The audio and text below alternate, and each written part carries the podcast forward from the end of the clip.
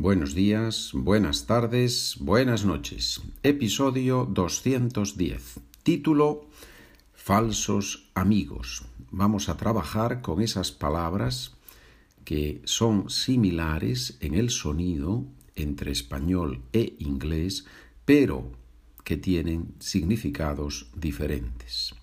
Como siempre, preguntas, respuestas para practicar. ¿Cómo es que ahora estás leyendo todo el tiempo? Recuerda, ¿cómo es que similar a por qué? ¿Cómo es que ahora estás leyendo todo el tiempo? It is just that this novel seems to me really exciting. I cannot put it down.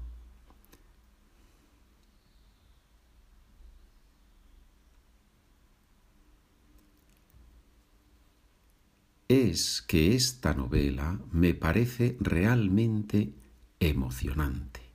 No la puedo dejar. ¿Dónde está el falso amigo aquí? Exciting normalmente en español no es excitante, sino emocionante. Es que esta novela me parece realmente emocionante. No la puedo dejar. ¿Estudias o trabajas? Actually, neither one nor the other. I spend my time doing meditation. That's nice, no? the whole day.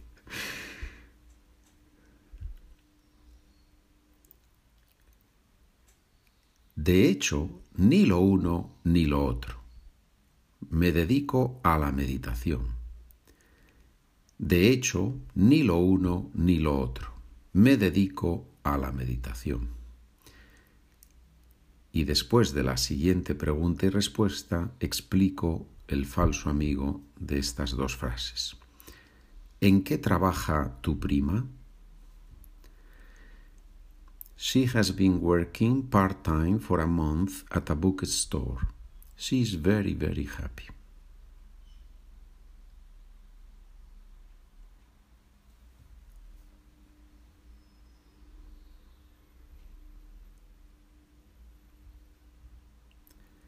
Desde hace un mes trabaja en una librería a tiempo parcial. Está muy contenta. Desde hace un mes trabaja en una librería a tiempo parcial. Está muy contenta. En la frase anterior, el falso amigo era de hecho, porque de hecho en inglés significa actually y en español no es actualmente, sino de hecho, en realidad. Ese es el falso amigo. Y en la segunda frase, desde hace un mes trabaja en una librería a tiempo parcial. Librería no es library, sino bookstore en español.